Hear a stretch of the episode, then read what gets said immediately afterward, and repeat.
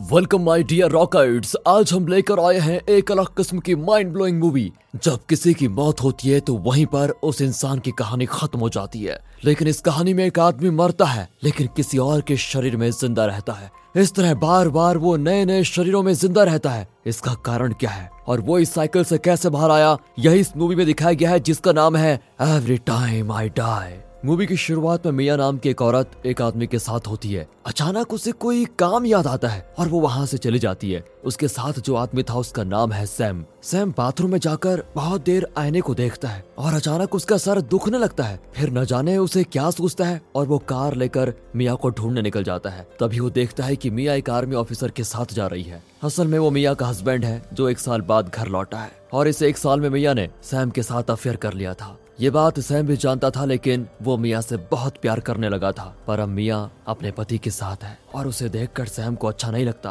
अब सैम का दर्द और बढ़ जाता है, लगता है उसका सर फटने जा रहा है। सैम के साथ ऐसा अक्सर होता है। बचपन में सैम की एक बहन थी, और सैम उससे बहुत प्यार करता था। एक दिन सैम अपने कैमरे से फ़ोटोज़ क्लिक कर रहा था तो उसकी बहन ने कैमरा मांगा, पर सैम ने नहीं दिया। वो उसे छीन कर एक ऊँची चट्टान पर चले जाती है और वहाँ से नीचे पानी की फ़ोटोज़ खींचने लग जाती है। तभी सैम जाकर कैमरा को छीनने की कोशिश करता है, लेकिन तब गलती से उसकी बहन का पैर फिसल कर वो पानी में गिर जाती है। उसे बचाने के लिए सैम भी कूद पड़ता है। तभी कोई पानी में कूद कर दोनों बच्चों को उठा लाता है। सैम तो बच जाता है, लेकिन उसकी बहन मर जाती है। और उस दिन से सैम खुद को अपनी बहन की मौत का कसूरवार मानता है। और उस दिन से उसका दिमागी संतुलन बहुत खराब हो चुका है। उसे लगता है की उसकी बहन उसके साथ है और कभी कभी वो अपने अंदर अपनी बहन को महसूस करता है। उसकी परेशानी देखकर उसके पेरेंट्स उसको एक साइकेट्रिस्ट के पास भी लेकर जाते हैं, जो कहती है कि देखो, घर पर ऐसी चीज़ मत रखा करो, जो सैम को उसकी बहन की याद दिलाए, तभी वो ठीक हो पाएगा। अब इस सिचुएशन में उसके पेरेंट्स को क्या करना चाहिए दोस्तों? वैसे आपका क्या ख्याल है? कमेंट करके बताइएगा। यहाँ उसके पेरेंट्स दिल पर पत्थर रखकर अपनी बेटी के टॉयज और बाकी चीज़ें जला देते हैं। क्या करें?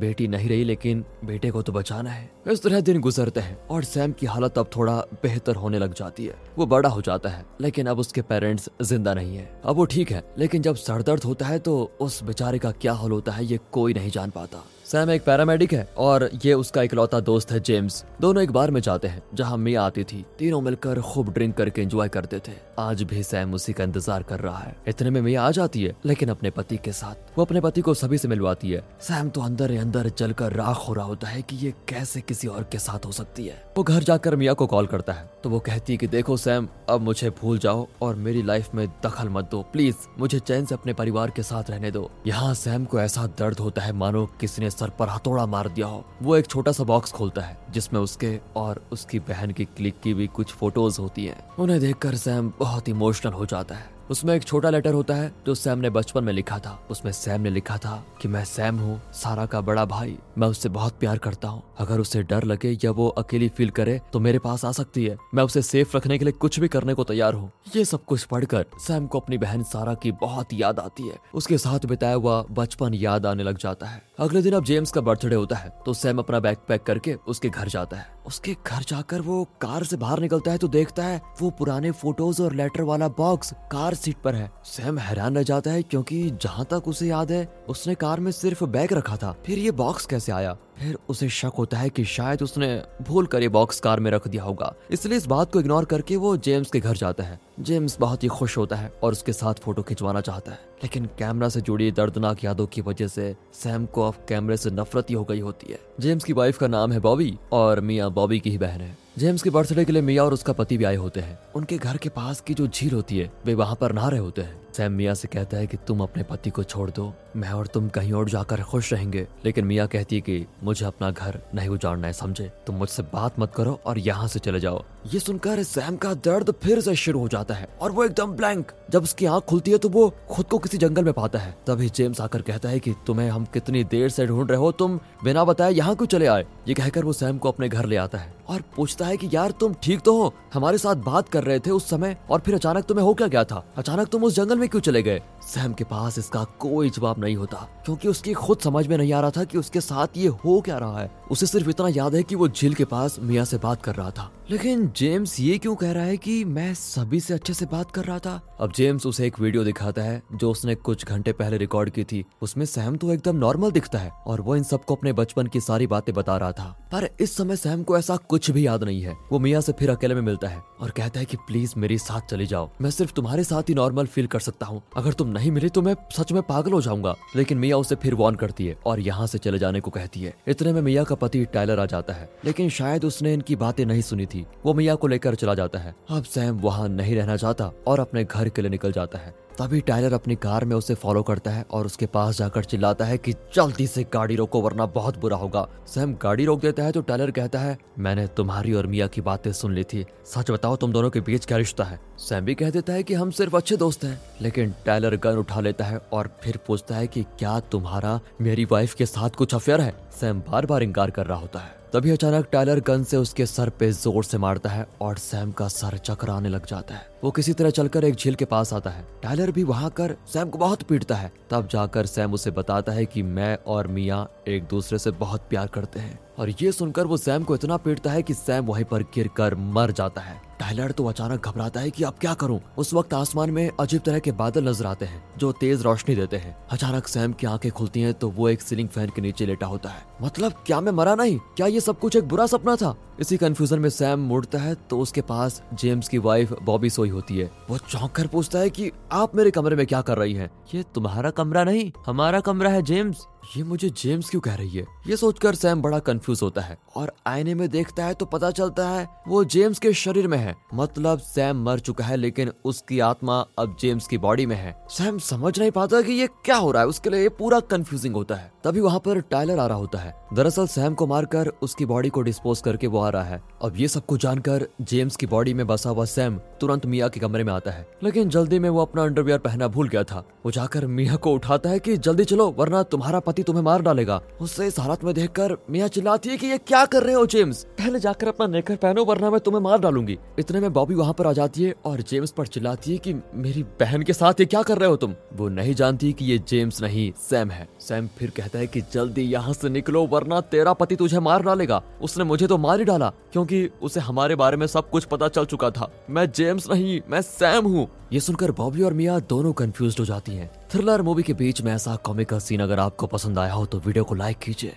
इतने में टाइलर अंदर आ जाता है और जेम्स को नंगा देखकर वो चौंक जाता है। पर सैम अब भी मिया को बचाने की पूरी कोशिश करता है। लेकिन टाइलर उस पर भी अटैक कर देता है। फिर सभी मिलकर उनका झगड़ा रोकते हैं और जेम्स मतलब सैम, ड्रेस पहनकर एक कमरे में बैठा होता है। वो बॉबी को बहुत समझाता है कि देखो, मैं सैम हूँ और इस वक्त जेम्स की बॉडी में हूँ। मेरा यकीन करो, मैं जेम्स नहीं हूँ, लेकिन बॉबी कहती है, तुम बहुत थके हुए हो, इसलिए इतनी बेतुकी बातें कर रहे हो। जरा आराम कर लो। ये कहकर वो चली जाती है। सैम सो जाता है और उसे एक अजीब सा सपना आता है कि वो अपने शरीर में है और वो भी मिया के साथ है। लेकिन वो जान जाता है कि ये सपना है, क्योंकि वो अपने हाथ से दूसरे हाथ में छेड़ करता है, उसके अंदर से मक्खी निकलती है। तभी सैम की नींद खुल जाती है। अब सैम को किसी तरह मिया को बचाना होगा, इसलिए वो टाइलर की कार से उसकी गन चुराता है। वो अपने कमरे से बाहर कूद जाता है। फिर वो टाइलर की कार में गन ढूंढ रहा होता है कि तभी टाइलर आकर अपनी कार को लॉक कर देता है। लेकिन सैम को गन मिल चुकी थी और उसे लेकर वो किसी तरह डोर खोलकर बाहर आ जाता है। लेकिन कार का सेफ्टी अलार्म बजने लग जाता है। अब टायलर मिया और बॉबी बाहर आ जाते हैं। फिर सैम टाइलर पर गन तान कर कहता है कि एक भी कदम आगे रखा तो गोली चला दूँगा। बॉबी पूछती है, यार, ये तुम क्या कर रहे हो, जेम्स? प्लीज़ गन फेंक दो। सैम कहता है, मैं जेम्स नहीं हूँ, मैं जेम्स नहीं हूँ, मैं सैम हूँ। इस टाइलर ने मुझे झील के किनारे मार डाला है। और ये सुनकर टाइलर के रॉन्ग टेक खड़े हो जाते हैं कि झील के किनारे बात जेम्स को कैसे पता चली? कहीं जेम्स की बॉडी में सच में सैम की आत्मा तो नहीं? इसी बीच बॉबी सैम को शांत करने की कोशिश कर रही होती है। तभी टाइलर उससे गन छीन लेता है। लेकिन अब भी किसी को यकीन नहीं हुआ कि जेम्स के अंदर सैम है। उन्हें लगता है कि जेम्स पागल हो रहा है। अब सैम को एक अलग कमरे में रखा जाता है। टाइलर अपना डाउट क्लियर करने के लिए उसके कमरे में आकर पूछता है कि, देखो जेम्स, मैंने सैम को मार डाला, ये सच है, लेकिन तुम्हें ये बात कैसे पता चली? क्या तुम मुझे फॉलो कर रहे थे? सैम कहता है, तुमने जिस सैम को मार डाला, मैं वही सैम हूँ। लेकिन अब मैं जेम्स की बॉडी में हूँ। लेकिन टाइलर को गुस्सा आता है कि तुम बार बार झूठ क्यों कह रहे हो? तब सैम बताता है कि तुमने मुझे इसीलिए मार डाला क्योंकि मेरा और मिया का अफेयर चलता है। यह सुनकर टाइलर तो गुस्से में, जेम्स को यानी कि सैम को शूट कर देता है और सैम फिर मारा जाता है। और इस बार कत्ल के इल्ज़ाम से बचने के लिए टाइलर गन को जेम्स के हाथ में दे देता है ताकि सबको यही लगे की ये पागल हो गया और इसने खुदकुशी कर ली। तभी एक बार फिर आसमान में वही बादल इकट्ठा हो जाते हैं और बीच से निकलती है एक तेज रोशनी। अब सैम फिर आँखें खोलता है तो उसके सामने मिया और टायलर होते हैं। सैम तो घबरा जाता है कि न जाने इस बार किसकी बॉडी में घुस गया। दरअसल इस बार वो बॉबी की बॉडी में चला गया था। जेम्स की लाश को देखकर उसकी वाइफ बॉबी बेहोश हो गई थी और इसी बीच सैम की आत्मा जेम्स को छोड़कर बॉबी की बॉडी में घुस गई थी। अब सैम समझ जाता है कि अगर इस बार मैंने खुद को सैम बताया तो टाइलर फिर मुझे मारेगा। इसलिए वो एक प्लान बनाता है और कहता है की मतलब कहती है, मुझे थोड़ी देर के लिए अपने पति के साथ अकेला छोड़ दो, प्लीज़। मिया और उसका पति बाहर चले जाते हैं। तभी बॉबी की बॉडी में सैम जेम्स के हाथ से गन निकालकर खिड़की से पीछे फेंक देता है। फिर वो जेम्स के पॉकेट से कार के निकाल कर मिया को देता है। और कहता है, तुम कार स्टार्ट करके रखो और मेरे आते ही हम दोनों तुरंत यहाँ से निकल जाएँगी। ये कहकर वो मिया को चाबी पकड़ाता है और खुद घर के पीछे जाकर गन निकालने वाला होता है कि तभी वो टाइलर का बच्चा वहाँ पर आ जाता है। वो उसे पकड़ कर पूछता है, बॉबी, तुम यहाँ पर क्या कर रही हो? तो बॉबी अजीब तरह से स्मेल करती है और टाइलर समझ जाता है कि ये बॉबी नहीं, सैम है। वो चिढ़ जाता है कि, मैं तुम्हें कितनी बार मारूं, तुम मरते क्यों नहीं हो? ये कहकर वो बॉबी को धक्का देकर गन उठाता है। पर इतने में बॉबी भागकर कार की ओर आती है। मतलब सैम कार की ओर आता है। टाइलर उसका पीछा करते हुए बॉबी के पैर पर शूट कर देता है। अब मिया टाइलर पर ही टूट पड़ती है कि तुमने मेरी बहन को शूट क्यों किया? इसी बीच बॉबी की बॉडी में सैम लड़ खड़ा कर कार के पास जाता है और कार को स्टार्ट करके रिवर्स में तेज चलाता है। फिर वो टायलर को टक्कर मारकर गिरा ही देता है। इससे टायलर तो बेहोश हो जाता है और फिर मिया जल्दी से कार में चढ़ जाती है। दोनों वहाँ से निकलते हैं। मिया की समझ में नहीं आता कि ये हो क्या रहा है। वो पूछती है कि तुम्हें टायलर शूट करने पे तुलावा क्यों है? तब सैम बताता है कि मैं बॉबी नहीं, मैं सैम हूँ, इसलिए वो मुझे मार डालना चाहता है। जेम्स की बॉडी में भी मैं था टायलर ने उससे भी मार डाला, और मैं बॉबी की बॉडी में हूँ। तुम्हारे पति को तुम्हारे और मेरे प्यार के बारे में सब कुछ पता चल चुका था, इसलिए उसने मुझे मार डाला। फिर मैं जेम्स की बॉडी में गया, और अब मैं बॉबी की बॉडी में हूँ, जो तुम्हारे पास बैठा हूँ, देखो मुझे। मैंने तुम्हें कितनी बार समझाने की कोशिश की, लेकिन तुम समझ ही नहीं रही थी। अब टायलर तुम्हें मारने जा रहा है, इसलिए मैं तुम्हें बचाकर यहाँ ले आया। मिया चौंक कर बैठी होती है। सैम मिया को एक जगह लेके जाता है जहाँ सैम की कार होती है। सैम उस कार से अपना बॉक्स निकालता है। और उसमें रखे फ़ोटोज़ को देखकर बहुत रोता है। हम मिया को यकीन हो जाता है कि ये बॉबी नहीं, सैम है। मिया कहती है, जिस तरह तुम अपनी बहन से प्यार करते थे, बिल्कुल उसी तरह। मैं भी अपनी बहन से बहुत प्यार करती हूँ। इसलिए सैम, तुम प्लीज़ उसके शरीर को छोड़कर चले जाओ। इतने में टायलर के ट्रक की आवाज़ आती है और ये दोनों वहाँ से निकल जाते हैं। टायलर उन्हें ढूँढने लग जाता है। इसी बीच सैम चुपके से टायलर के ट्रक में छिप जाता है। वहाँ मिया जेम्स की कार से निकलती है। टायलर को लगता है कि दोनों बहनें उसी कार में बच निकल रही हैं। वो अपना ट्रक लेकर उस कार के पीछे जाता है। वो नहीं जानता कि सैम बॉबी की बॉडी में उसी के ट्रक में छिपा हुआ है। ट्रक में सैम अपनी बॉडी को देखता है मतलब टायलर ने सैम की बॉडी को डिस्पोज करने के लिए अभी तक अपने ट्रक में छुपाया हुआ है। ये देखकर सैम बहुत रोता है। सैम को आता है गुस्सा और वो ट्रक में रखी हुई कुल्हाड़ी जैसी चीज़ से टायलर पर हमला कर देता है। इसी बीच टायलर गाड़ी का कंट्रोल खो देता है और ट्रक सीधे झील में जाकर डूबने लग जाती है। सैम के पैर में एक रस्सी फंसी होती है, जिसकी वजह से वो स्विम नहीं कर पाता। कुछ ही देर में मर भी जाता है। लेकिन अचानक वो रियलाइज़ करता है कि अब वो टेलर की बॉडी में चला गया है। उस वक्त भी पहले की तरह आसमान में बादल छा जाते हैं और तेज रोशनी होती है। शायद इसी वजह से सैम के साथ ये सब कुछ हो रहा है। अब सैम, जो की टेलर की बॉडी में है, वो बॉबी की बॉडी को बाहर ले आता है। तभी वहाँ पर मिया आती है और कहती है, मेरी बहन को छोड़ दो प्लीज़ तभी टेलर उसको आँखों में इशारा करता है कि मैं टेलर नहीं सैम हूँ। अब सैम बॉबी को सीपीआर देकर उसे बचा लेता है। अपनी बहन को ज़िंदा देखकर मिया उसे गले लगाकर बहुत रोती है। सैम कहता है, जैसे मैंने तुमसे वादा किया था, मैं तुम्हें तुम्हारी बहन लौटा दिया हूँ। ये कहकर वो चलने लग जाता है तो तेज रोशनी वाले उन बादलों को देखता है।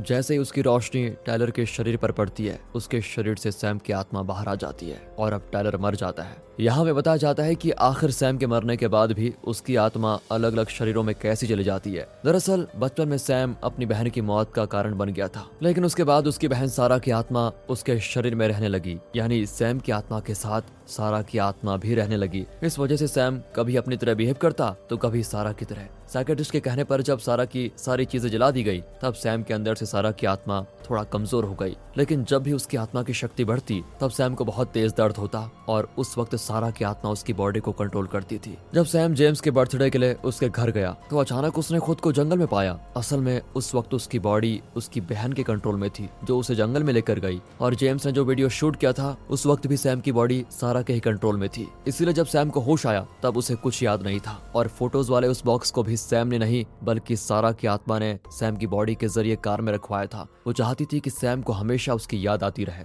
सब कुछ ठीक चल रहा था, लेकिन तभी टायलर ने सैम को मार डाला और तब सैम की आत्मा एक शक्ति बनी और आसमान में तेज रोशनी की तरह चमकने लगी। सैम की आत्मा सारा की आत्मा से मिल नहीं रही थी, क्योंकि सैम खुद को अपनी बहन की मौत का जिम्मेदार मानता था। जब सारा की आत्मा को पता चला कि मिया, जिसे सैम बहुत ही पसंद करता है, उसकी जान को खतरा है तो उसने सैम की आत्मा को जेम्स के शरीर में ट्रांसफ़र कर दिया। फिर जेम्स के शरीर में रहकर सैम ने मिया को बचाने की पूरी कोशिश की, लेकिन जेम्स को टायलर ने मार डाला। फिर सैम बॉबी की बॉडी में चला गया। जब उसने रियलाइज़ किया कि जैसे उसके लिए उसकी बहन इंपॉर्टेंट थी, वैसे ही मिया के लिए बॉबी इंपॉर्टेंट है। इसलिए जब ट्रक के डूबने से टायलर और बॉबी डूब रहे थे तो सारा ने सैम की आत्मा को बॉबी के शरीर से निकालकर टाइलर के शरीर में ट्रांसफ़र कर दिया और इस तरह वो मिया की बहन को बचा पाए। तब जाकर सैम को तसल्ली हुई कि वो अपनी बहन को भले ही ना बचा पाया, लेकिन आज उसने मिया की बहन को बचा लिया है। मिया को सैम की तरह कभी गिल्टी फील नहीं करना पड़ेगा कि वो अपनी बहन को नहीं बचा पाई अब सैम की आत्मा को कोई गिला नहीं है। वो अपनी बहन सारा की आत्मा से जा मिलता है। और दोस्तों, आप भी हमारे दूसरे चैनल मूवीज़ वेदर से मिल जाइए, उसे सब्सक्राइब करें सपोर्ट करें,